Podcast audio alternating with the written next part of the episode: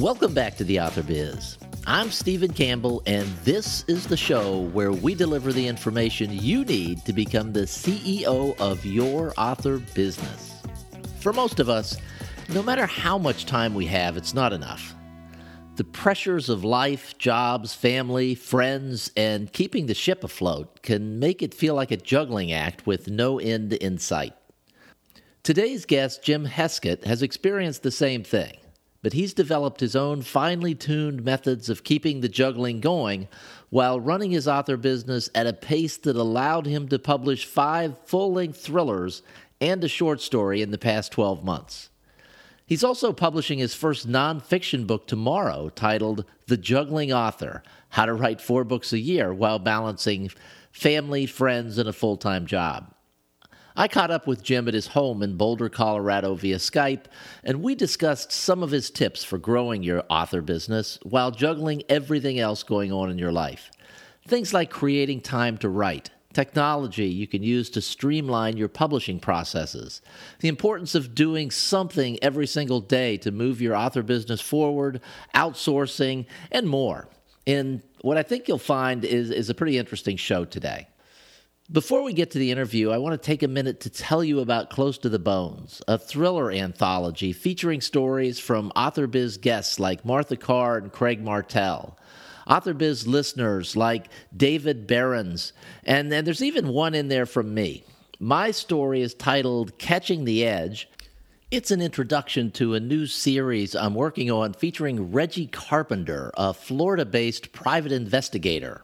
Uh, the plot for my story was actually plotted sort of live on episode 89 of the Taylor Stevens show. Uh, the title of that show was Going from Concept to Story, a real time example. In that show, I had only an idea for the beginning and nothing else, and Taylor and I fleshed out the plot line for the story in real time uh, in, in what I think was about a 20 minute episode. So if you're interested, check that out. I have a link to that in the show notes. I'm currently working on book two of the Reggie Carpenter series, and I'll release book one when book three is in the editing stage. I want to be able to release the first three books in about six weeks, and unfortunately, I don't write, write as fast as some of the guests on this show, so I want to have two in the can before I release book one. Anyway, I hope you'll pick up a copy of Close to the Bone from Amazon.com and tell me what you think of Reggie. I'll have a link to the book in the show notes, or you can go to theauthorbiz.com slash Reggie, and that will forward you to the Amazon page. All right, let's get this week's interview going. It begins with me asking Jim Heskett for the single most important skill he's developed to help him juggle family, friends, a full time job, and write five books in the past year? I think the most important skill I've developed is a finely tuned attention to a to do list. I think that um, in order to be successful at juggling a lot of projects and publishing fast, publishing frequently, and publishing quality, is being able to stay on top of all the tasks, being able to maintain and update a task list and being able just to stay on top of it and, and know when deadlines are and hit those deadlines um, and constantly be making new ones. All right, you're a young guy. What is a to do list for you? Is it a digital thing or is it a notebook? It's mostly a digital thing. There, um, the main thing I use is an app called Trello. That's T R E L L O, mm-hmm. and it's a Kanban board style. So what I do is I, I keep one board for my or one collection of boards for my general to-do list. And my general to-do list has things like different sections like do someday uh, do later do next do now and done did it already. And so as, when i know i need a new task like contact a cover designer about book x that goes onto a board like the do later board and it gets assigned a due date. And then as that gets closer to when it's actually due, it, it gets dragged from the do later to the do next board. So I know that today all I have to worry about is the things on the do now board. But then I also, you know, spend a few minutes each day or or an hour or so each week moving things from the do later board to the do next board.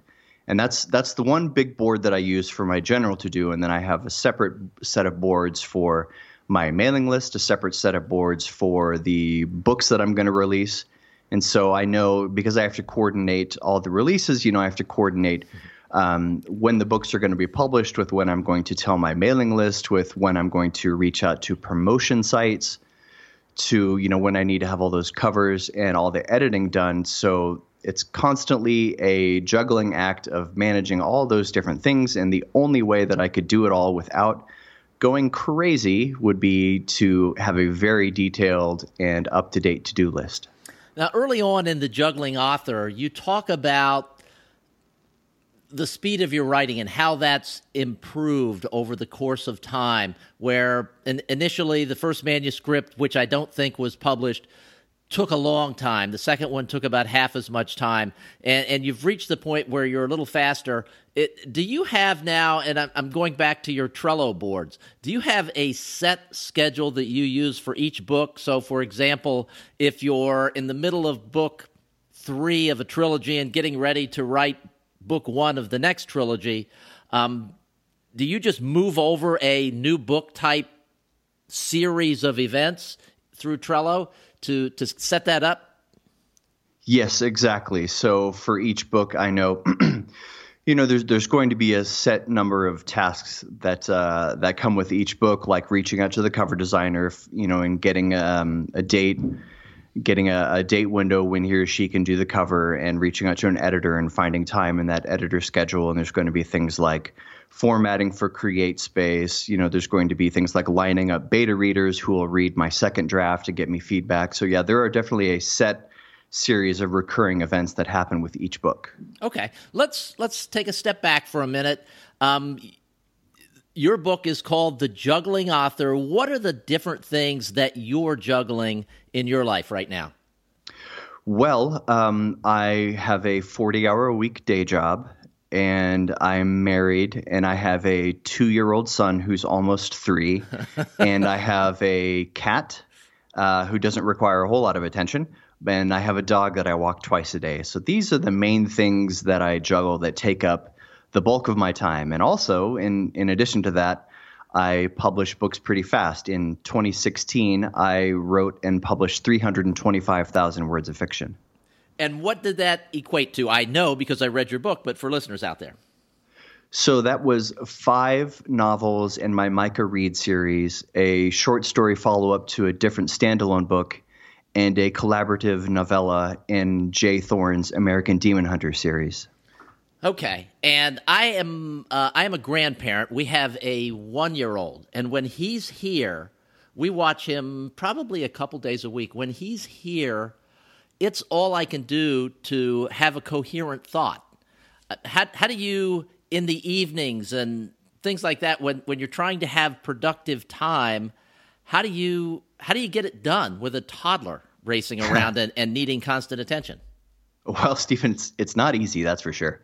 Uh, generally, between so he gets picked up from daycare around five or five thirty and then between about 5:30 and 7:30 is family time and so I don't plan to do anything productive during that time. Basically my evening productive time is after he goes to bed.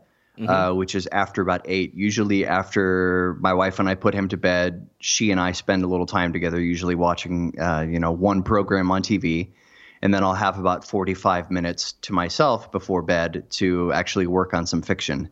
So I have to I have to take all of my productive time in bits and snatches throughout the day, you know, and I get up pretty much before everybody else so I can walk the dog and have a little bit of productive time.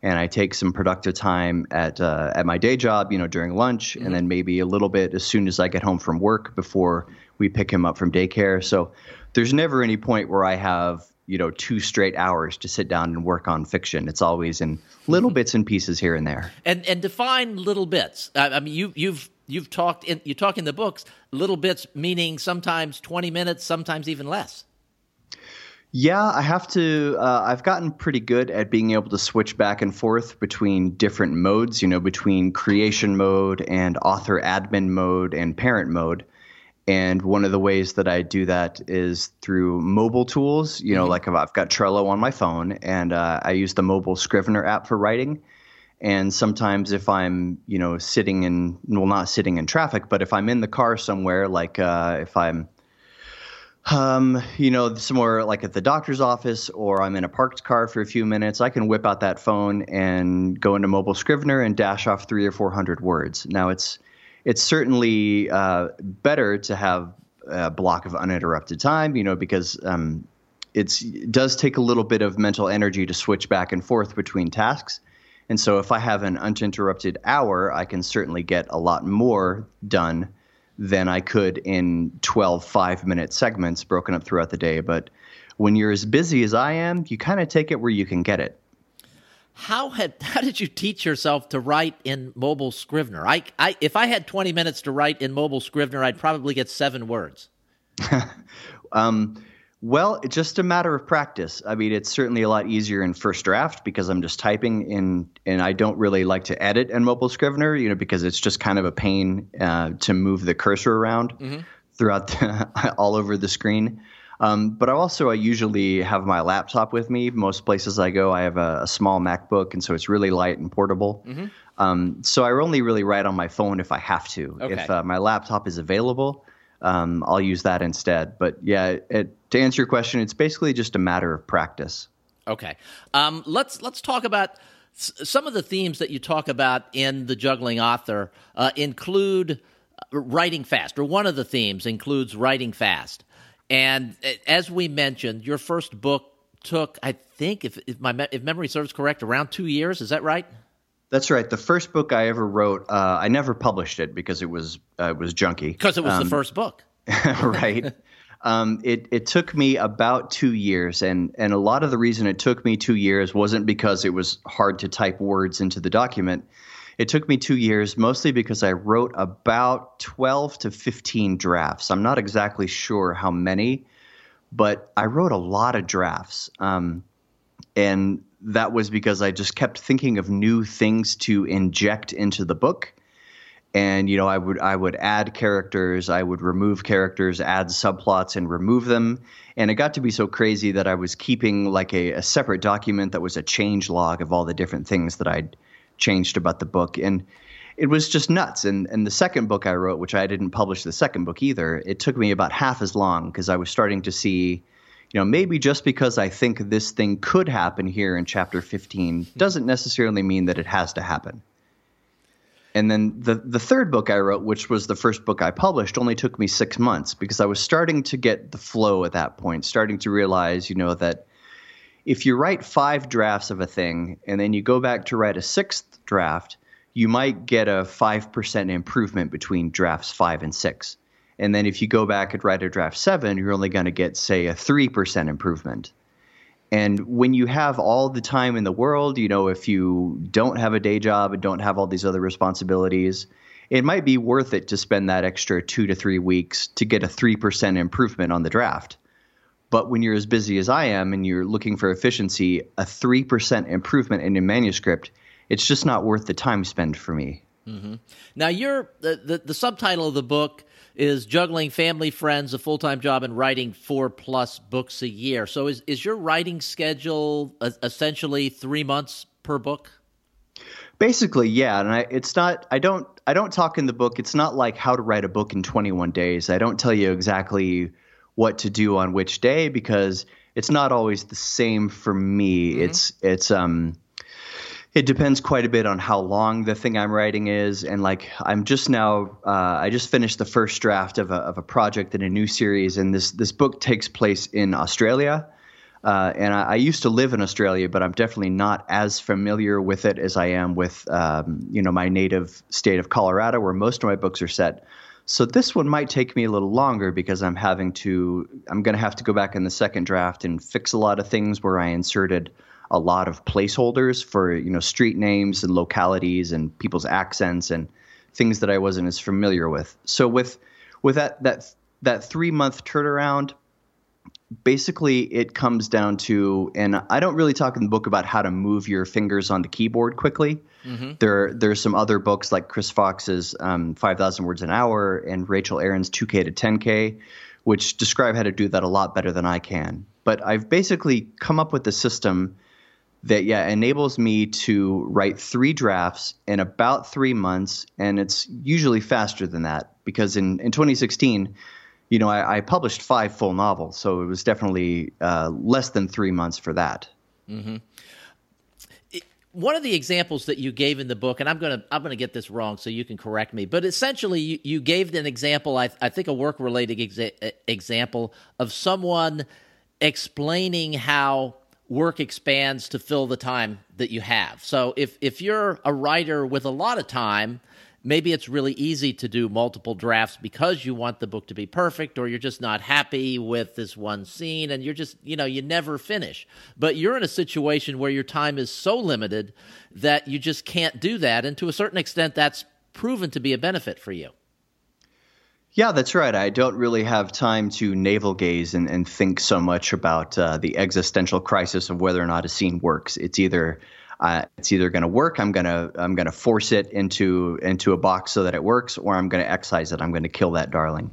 And that that example, um, there's it's a uh, a, um, a business principle, and I can't remember the name of it. Yeah, but it's essentially that your efficiency expands and contracts based on the perceived deadlines and the amount of work you have. Because I've, you know, I get um, maybe throughout the day about two hours to work on my fiction total. Mm-hmm. And there have been times when I've, you know, taken vacation days from work and I've just had a staycation and spent that time writing. And I certainly don't get four times as much done with eight hours as I do with two hours. It's just no way. There's if I'm going to have all day long to work on something, then my brain is going to say it's okay. You can go, you can go spend 30 minutes on Twitter looking for funny tweets, or you can go browse around Facebook and see mm-hmm. what that guy from high school is up to now there's just there's just not a way there's not that perceived deadline that time crunch. And you know Stephen I'm no I'm no fan of deadlines. I don't enjoy the physical discomfort they cause me when I'm worried about missing a deadline but boy are they effective. I, I as you were talking I was thinking back to when I was working and I, I would look on a Monday at all that I've got to get done by the end of the week and typically I'd get three quarters to 80% of it done. But if I'm going on vacation that Saturday, it all gets done. And even if even if I get nothing done until Friday, it somehow all gets done before I leave on vacation. And I'm, yeah, I'm sure absolutely. it's the same for everybody out there listening. Uh, having having the deadline, you're right. It it does add some pain to your life, but it, it gets things done. Yeah, because if if everything is nebulous, then there's no reason to put pressure on yourself. Like one of the things that I um that I've advised people who say that they're feeling burned out on their writing or they need a break, I would say, you know, if you're if you need to go away for the weekend and you're going to go camping and you're not going to bring any technology, then set a firm date for when you're going to start writing again. You know, don't say, well, I'll just get back to the office on Monday and we'll see how things go and I'll get back to writing maybe some point later in the week.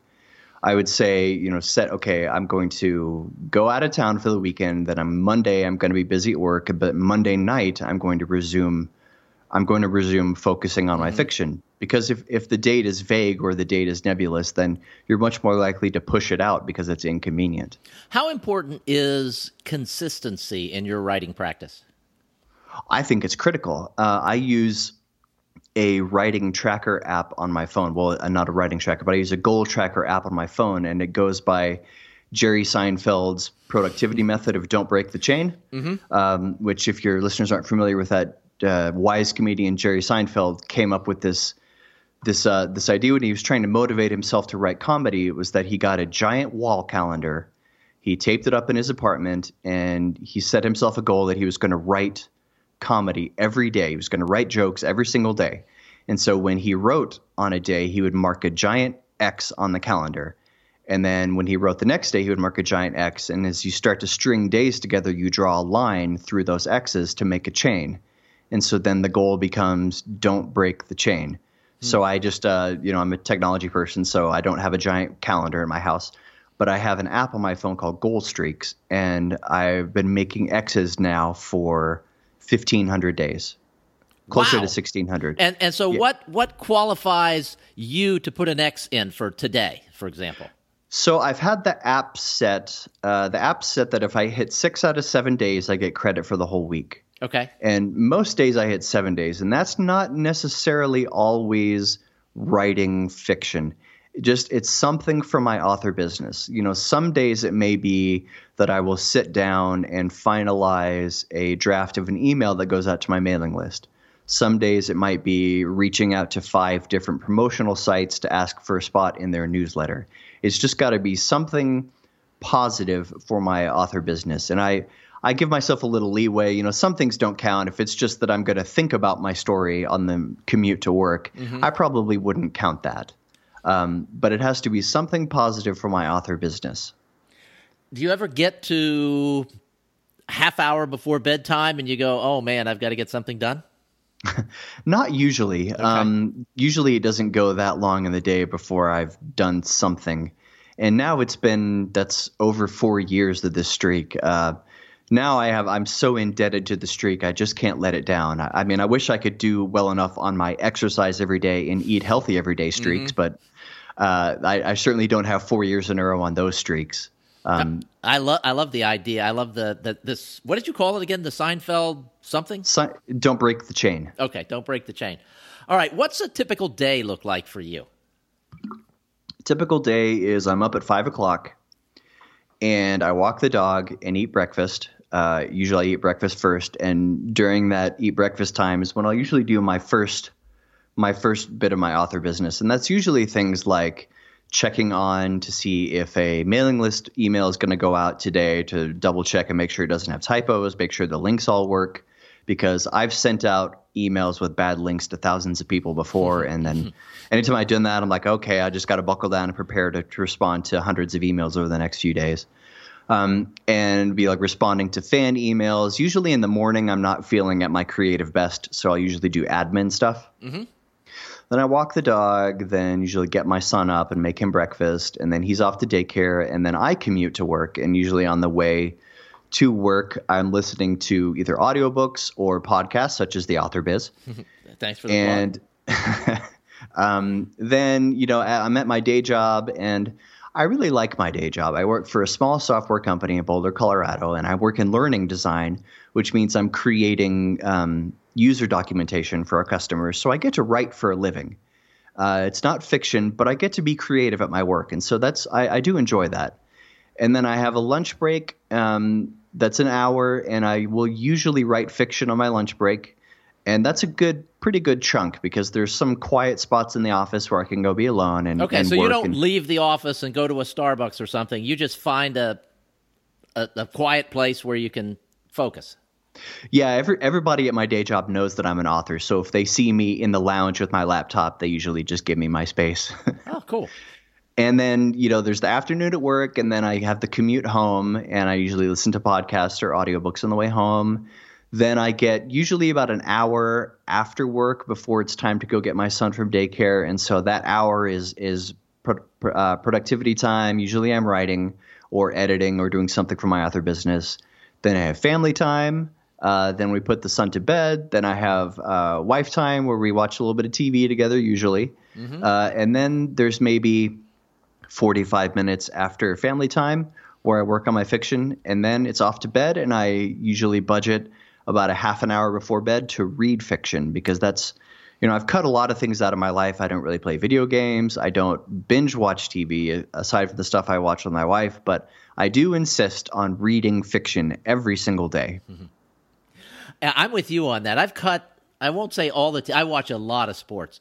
But I, I, think we're down. My wife and I are down to like one show that we watch now regularly, mm. and that's it. So maybe one or two shows a week, um, some sports on the weekend, and reading. I, I just you can carve everything out of your life if if you're a lifelong reader, except for that reading thing. Yeah, um, one of the sorry. Go ahead. Go ahead. One of the one of the big things I did was I took all of the casual games off my phone.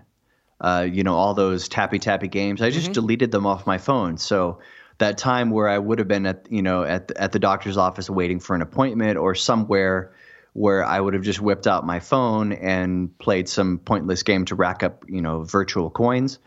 That time is either spent looking at the Kindle app, so I'm reading fiction, or I take out the mobile Scrivener app and write. And that's really, if I had the casual games there, I would probably play it because I'm pretty much a technology addict. Um, but because they're not there, I don't really have any choice other than to either read or write fiction when I have those spare few minutes of somewhere where I've got nothing to do. Now, because I'm not as disciplined as you and not able to turn on a dime in terms of focus the way you are, I use reading fiction a lot of times. Uh, I'll be working on something, and if it's time to shift into writing mode or creative mode for something, I'll go read for 10 minutes and it just resets my mind and then I'm able to start over again. Do you mm-hmm. use reading in, in any way like that or is it just like a, a day closer for you? Um, it sort of depends on how excited about the book I'm reading is. I, I, I, certainly read every night before bed, but if mm-hmm. I've got a book that I'm uh, extremely hooked on, then I will probably sacrifice some other times I could have been productive to to read it if I'm just that excited about the book. And lately, I've been um, reading. I read, uh, been reading all of Chris Fox's book, like books like Write to Market and Launch Your Novel. Mm-hmm. And so I'm learning a lot about reading in my genre for specific things. You know, I write thrillers, and I've always enjoyed reading thrillers. But now I've been reading with a lot more purpose in my genre uh, because Chris talks about different ways that you can read through books to find to find the things that readers like and that can help you in your own fiction. So I've been reading a lot more purposefully lately. Was Chris in any way an inspiration for your decision to write The Juggling Author? Um, my inspiration for writing The Juggling Author had mostly to do with the fact that I wanted to write a nonfiction book. Okay. Uh, I, I, I just I wanted to to break into nonfiction. It's something that I see quite a lot of other authors do, uh, and so I wanted to get into nonfiction. Um, but I couldn't for a while. I couldn't figure out what was going to be my hook. You know, because I think if you you know there's there's plenty of beginning to end how to write a book books out there, and so I didn't want to write another one of those. But then you know, like Chris Fox has his um, five thousand words an hour and there's things like like Bryan Cohen's How to Write a Sizzling Synopsis. There are all these books that were very niche in how to do a specific thing. So I knew I wanted to write that, and so I had to take a, a long, hard look at my own skills and talents and say, what's the what's the one thing that I can do that that maybe isn't already covered out there in the nonfiction market? And so I, I thought, you know, the one thing that I'm very good at is time management and how to write a lot of books really fast while I've got a lot else going on. And so I thought there's probably a lot of people out there who could benefit from from my experience and my knowledge. And so that's really where the book came from. Yeah, absolutely. Um, time management, you mentioned it, so let's transition there. Um, are you, when it comes to time management, are you really protective of your time or are you pretty flexible in that well, I, I have got to get the writing done, but it doesn't have to be over lunch. I, if my wife wants to have lunch with me, I'll have lunch with her, and I'll I'll carve out time somewhere else. How protective of you are your writing time? I'm as protective as I can be without trying to endanger my marriage. Great answer. Um, you know, one of the things that I'll that I'll do is you know because i'm i'm busy and my wife is also busy and she ends up having to do work in the evening sometimes. And so there, there's a constant you know balancing act and there's a lot of bargaining between us where if, if she will come to me and you know she'll say this wednesday I, i'm i want to go to my book club. And i'll say okay you know that's great. I want you to go be able to go to your book club but let's figure out a time then later in the week where I can have some uninterrupted time too, because you know if she's at book club, then I'm in single dad mode for the evening, and I'm not getting anything done. Right, right. So then she'll give me two hours on Sunday morning so that I can focus just on my fiction, and she will watch the toddler. So there's a lot of that give and take. There's a lot of that bargaining, and so I I think to be to be a very busy juggling author, you have to be able having a supportive spouse or having supportive significant other or family is pretty important. And if you if you don't have that, then you're in for a much tougher road. When you're editing, are you able to do the same thing where you're able to just like carve out 20 minutes and just go in and focus on editing? Is it basically the same process for you when you're revising? Yeah, editing's a lot easier uh, because I, I firmly believe that in, in first draft, what I do is I write short. I write short and fast and that and my first drafts are usually much shorter than the final product is going to be and i know that's that's very counter to what a lot of people believe a lot of people believe you write X words and then you go back and you cut 10%. And I do the opposite. And so when I'm in first draft, I basically ignore all my other admin tasks except for the stuff that absolutely can't be ignored. You know, when I'm in first draft, I'm not going to be pausing to review editor feedback on a different project. I'm not going to be contacting promotion sites. I'm just focused on that. Uh, but when I'm in second and third draft, I have a lot more flexibility because it's not as important that I'm, you know I'm not keeping a million things in my head at one time when I'm in second draft as I am in first draft. So second draft is quite a bit more flexible. I don't have to be as protective of that time. I can, you know, sit down and edit a scene and then go, you know, like respond to fan emails or or email with a cover designer or um, like lately I've been uh, I'm doing a couple audiobook versions of my books on ACX, and that takes up an inordinate amount of time. And so if I were in first draft mode, I would be ignoring all the that ACX stuff and say it can wait till later. But but when I'm in second and third draft mode, I can bounce back and forth between tasks pretty easily. What's taking up so much time for you with the ACX stuff? Well, uh, just talking with the narrators about different things, um, you know, like how certain things should sound, and then every audio file has to be reviewed. So, you know, longer books, I'm, I'm listening through all that and noting mistakes, and then mm-hmm. going back to the narrator and say, I think this part we could do this way, or there's a mistake here. And when I say a lot of time, I don't mean you know like weeks and weeks worth of time, but but for me, two hours is a lot of time for something because okay. right. I'm so busy. Okay. Um, let's talk about outsourcing. You've mentioned cover designers, you've mentioned editors. What else do you outsource? Uh, and your covers are fantastic, by the way. And I'll, I'll post a couple in the show notes for people and links to your books at, at Amazon. But I mean, you've got a really well defined brand for your for your different well for your right for your fiction. It, it's very oh, well defined and, and really well done. Well, thank you. Um, some of the things that I outsource are basically a lot of admin tasks. You know, I I'm very familiar with HTML and CSS, so I do some of my own web design stuff on my own site. But sometimes I, I, look at a task like that and say, you know, I could do this, but it might take me several minutes a day for a week, or I can just pay someone sixty dollars to go in and do it. Mm-hmm. Um, I've I've used a, a, couple of different VAs for tasks like reaching out to book bloggers. Um, I don't really do that very much anymore now that my mailing list is big enough that I have enough ARC readers, you know, for release day reviews. But basically things like that for like reaching out to promotion sites, reaching out to book bloggers. Um, I can outsource a lot of that kind of stuff, and I, I recommend that most people do because for me, time and money are at least interchangeable, and often time is way more valuable than money. So if I can literally afford it and it saves me time to work on other things, then I would outsource most things. The, the one thing that I would absolutely recommend people not outsource is interacting with fans. Um, I answer every fan email myself. I answer every you know Facebook message to my author page myself. I would say do not outsource those things because for me that that connection with with fans so they know that it's really me answering them that's important. That's really important to me. How much time uh, in a given day or week do you spend on social media? Uh, that varies. Um, I don't spend a whole lot of time posting. Most of that, most of that posting kind of stuff, I do in clusters. Okay. Uh, because you know, uh, f- my Facebook author page and um, YouTube, you can post a lot of that stuff in advance and so, like for for Twitter and stuff, I use a um, a tool called Statusbrew that allows you to just drop in a bunch of posts and then they auto cycle. Mm-hmm. So I don't even really pay attention to Twitter at all anymore. But for things like Facebook and YouTube and my blog, I schedule a lot of that out in advance. So if I know I've got these projects and these giveaways and these other things, maybe every couple months I'll spend a day or two of my productive time just lining all that up uh, so that I don't have to worry about it as it goes along. And then the only thing is I just have to hit my deadlines.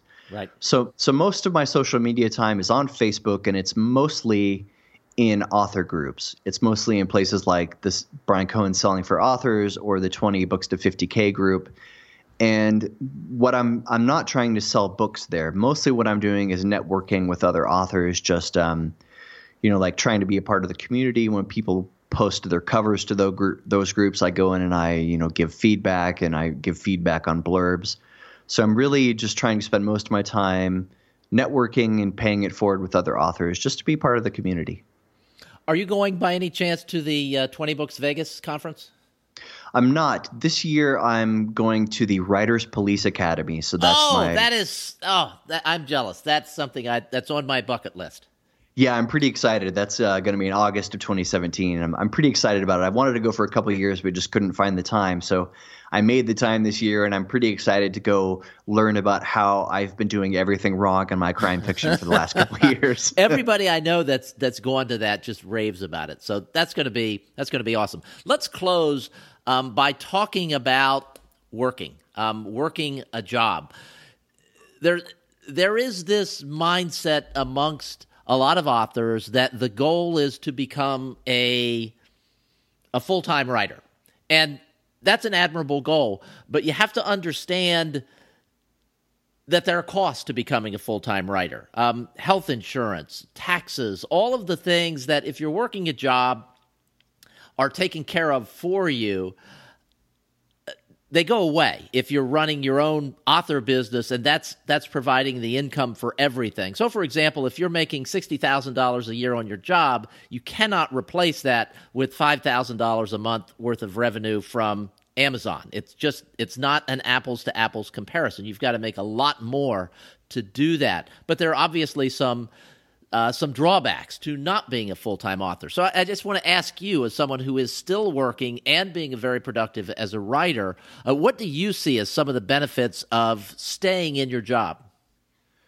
Well, I think for me, I'm lucky because I enjoy my day job. If I hated my day job, if I was assembling widgets at a factory and I hated making widgets, it might be a completely different ballgame because I, I don't have any designs, at least right now, to quit my day job. Maybe if I started making so much money from my books that I had no choice.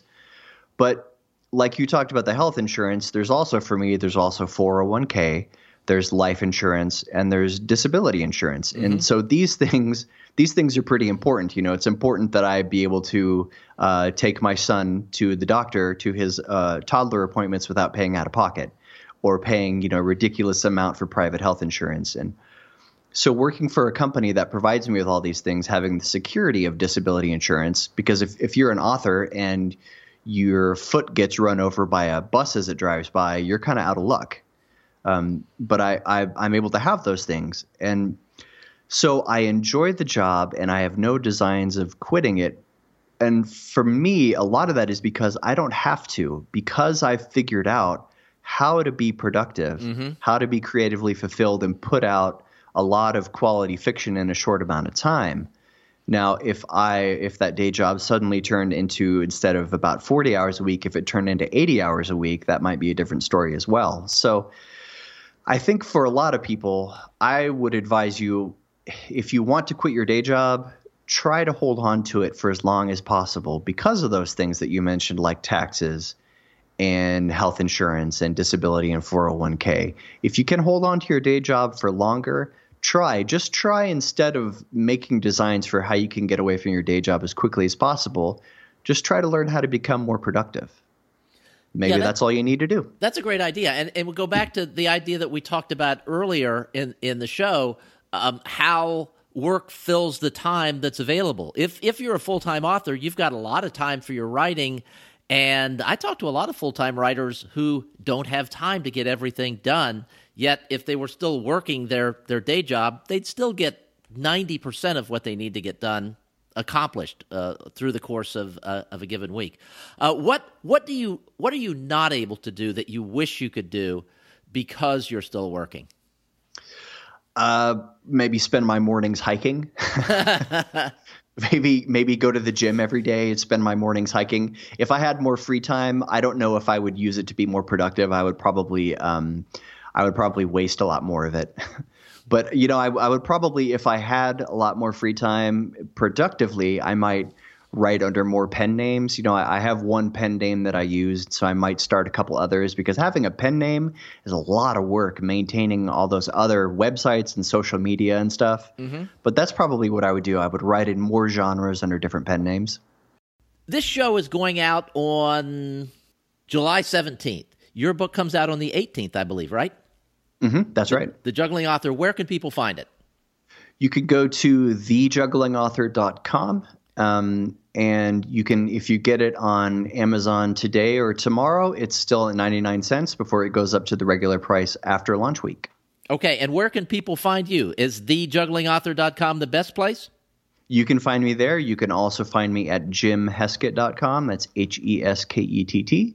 Uh, and you can find me where finer ebooks are sold. Ah, everywhere fine ebooks are sold. Jim, thank you so much for being here. I uh, it's it's early in the morning where you are uh, when we're doing this, so thanks for waking up early. Well, you're not waking up early, but thanks for changing your schedule um, to educate us today. Absolutely. Thank you for having me, Stephen. This has been great. And thanks to everyone for listening. As always, we'll have show notes with links to everything we mentioned, including links to the juggling author at theauthorbiz.com. All right, that is this week's episode. Thank you so much for listening. And again, a reminder about Close to the Bones. I would love it if you would go to Amazon and pick up a copy. You can get there by going to theauthorbiz.com slash Reggie, or you can just search for Close to the Bone at amazon.com. Uh, read Close to the... Or,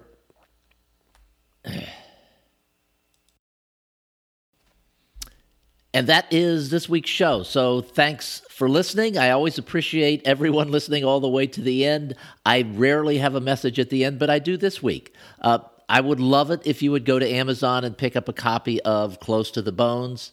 You can either go to Amazon, search for it, or you'll find a link in the show notes for this episode, or go to the author biz slash Reggie. Uh, pick up a copy and let me know what you think of Reggie Carpenter. My the my story in the anthology is called Catching the Edge, and again, that was plotted on a semi live basis during episode 89 of the Taylor Stevens show. So if you're at all interested in hearing how that took place, it's kind of a fun show. Um, check out episode 89 of the show. I'll have a link to that in the show notes as well. Thanks for listening. We'll be back again next Monday.